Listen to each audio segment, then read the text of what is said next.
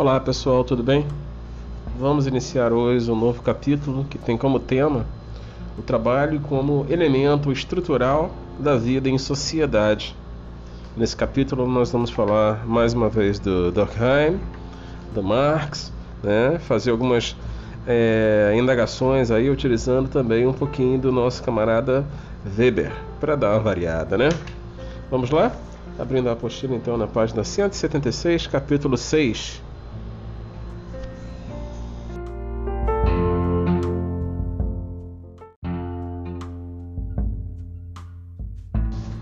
Bem, nesse capítulo então nós temos a importância do trabalho na formação social, certo? Essa formação social então vai ser como a sociedade vai se adaptar a essa nova rotina, né? Esse tripálio, essa coisa tão ruim que seria o trabalho, e como o homem vai encarar isso, como a necessidade de trabalho vai surgir, né? Os conceitos de solidariedade mecânica e da solidariedade orgânica que o Durkheim vai montar, por aí vai.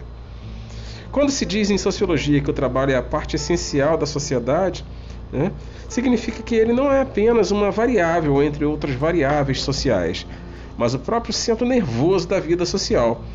Isso quer dizer que as outras esferas sociais giram em torno da maneira como o trabalho é organizado. Essa perspectiva aparece em maior ou menor grau nas obras dos chamados sociólogos clássicos que eu comentei com vocês agora há pouco.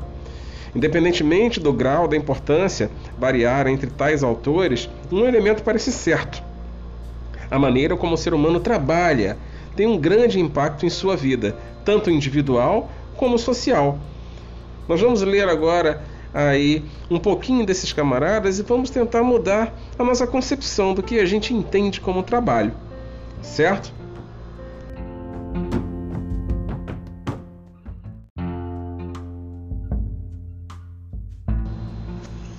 Continuando então, uma das principais características das sociedades modernas, especialmente aquelas pautadas no modelo capitalista, claro, é encarar então o trabalho como uma mercadoria que pode ser negociada, não é? Assim como qualquer outro bem, alcançando uma nova configuração então dentro das sociedades modernas.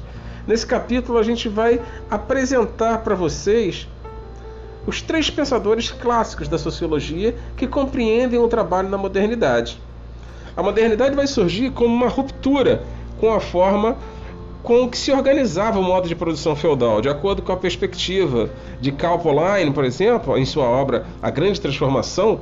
Os elementos basilares dessa nova ordem social seriam três: o livre comércio, o indivíduo livre que vende a sua força de trabalho e o mercado de massa, né? Para esse autor, no que diz respeito à formação do sistema capitalista, o capitalismo não se formou apenas a partir, né, da mão invisível do mercado, de acordo com aquelas ideias lá do Adam Smith, por aí vai, mas também a partir das decisões políticas realizadas pelos soberanos e posteriormente pelos burgueses, o que vai esgarçar o tecido social que existia anteriormente.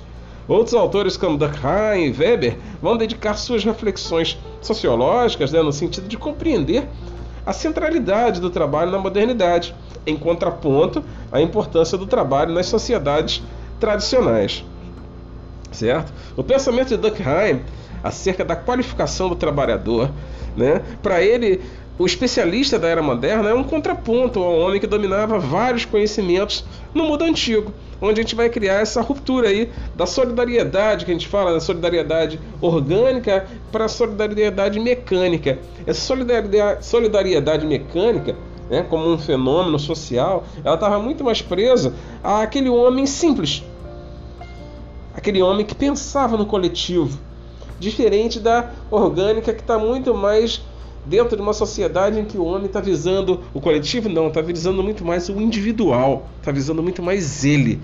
Então, essa sociedade orgânica, ela está na contemporaneidade, assim como a sociedade mecânica está muito mais lá naquela base do mercantilismo, certo? Então, essa era moderna vai ser um contraponto ao homem que dominava vários conhecimentos no mundo antigo.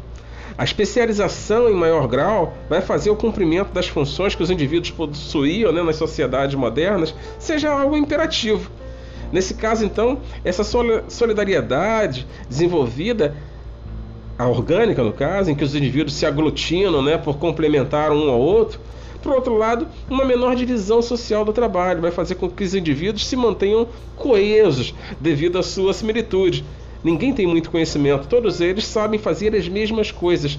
São, querendo ou não, conhecimentos primitivos, certo? Onde a especialização era muito menor. Assim, a gente vai ter essa solidariedade mecânica, né? E a gente vai começar a observar todas as suas especialidades no âmbito do trabalho. Mais à frente, né, nós vamos ter como exemplo as profissões aí ligadas à tecnologia, como os desenvolvedores nos dias de hoje, que a gente vai ver essa galera muito mais ligada nessa ideia da solidariedade, o quê? Orgânica. São os caras que trabalham sozinhos, que não trabalham em grupo, né? Essas ideias que nós temos aí, os startups e por aí vai mostrar muito mais o que? Uma sociedade que visa o coletivo? Não. Uma sociedade que visa muito mais o individual.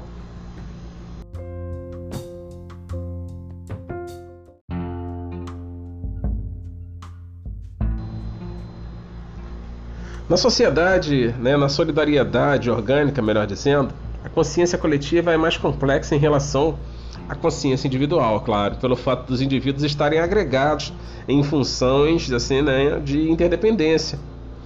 Já nessa solidariedade mecânica ocorre justamente de forma inversa. Os indivíduos se encontram unidos pela pouca diferenciação de funções entre eles e pela maior força de consciência coletiva.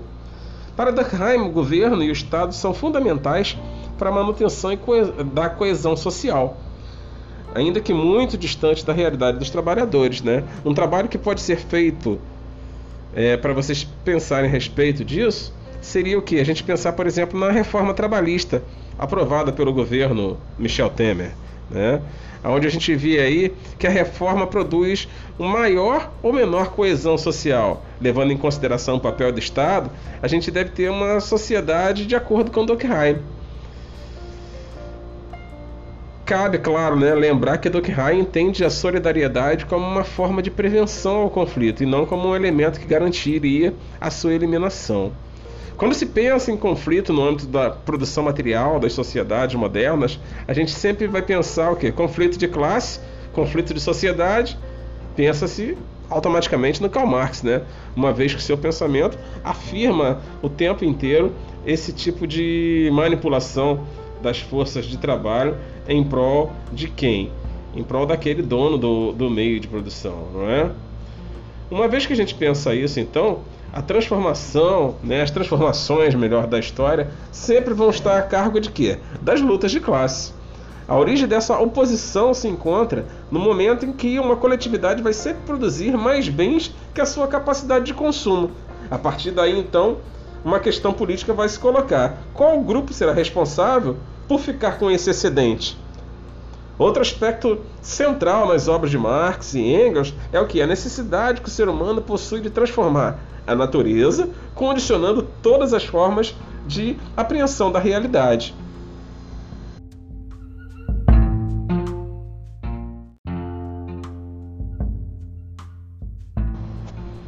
A separação que a gente vai ter aí entre burguesia e proletariado no capitalismo vão ser resultados, né, consequentes do processo de alienação do proletariado. A gente pode verificar isso no filme Tempos Modernos, né, do Charles Chaplin, que é uma sugestão sempre de trabalho. Além disso, a gente pode ver também como Marx analisa em seu tempo e verifica, né, como essa sociedade se transforma no próprio filme. A perspectiva weberiana sobre o trabalho também entende que as classes sociais são definidas pelas posições de mercado ocupadas pelos indivíduos, o que difere do processo marxista, claro. Uma vez que ele entende que o poder econômico pode ter como fundamento outras formas de influência existentes. Uma classe social, para Weber, não significa um sentimento de comunidade, em sim uma série de predisposições para a ação social. Logo, o sentido de pertencimento a uma classe social está ligado ao quê? Às oportunidades de vida, representadas por interesses econômicos, posses de bens e outras formas de benefício.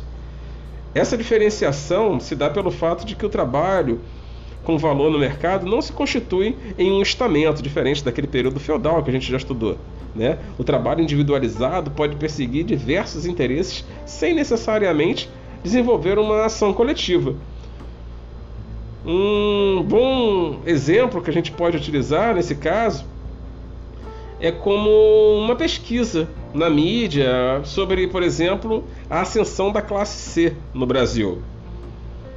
A gente vê que eles estão tendo uma série de benefícios, estão conseguindo se encontrar com uma nova realidade e que não estão sendo mais cerceados por isso, por ser uma classe antagônica a que está no poder, não é? Há também na sociologia contemporânea um debate sobre o lugar que o trabalho vai ocupar na sociedade. Nós temos vários autores aí já fazendo esse tipo de análise, que a gente não pode dizer que seja algo que tenha menos peso do que a análise dessa galera, seja do Marx, seja do Weber ou do Durkheim. Mas vão ser sempre estudos que vão utilizar esses três camaradas aí como referencial. Certo? Então, dentro dessa perspectiva de valorização da ação individual, a gente deve compreender sempre a importância que Weber, principalmente, vai conferir a influência de quê? Do protestantismo no desenvolvimento do capitalismo moderno, né? De nações como a Inglaterra e Estados Unidos. Tudo isso está bem presente dentro desse seu ideal de ação social. Certo, meus queridos? Por hoje eu espero ter ajudado vocês um pouquinho. E vamos discutir um pouco mais após vocês fazerem os exercícios. Vamos ver aí o que a gente consegue debater, tá bom? Fiquem bem e se cuidem. Um forte abraço.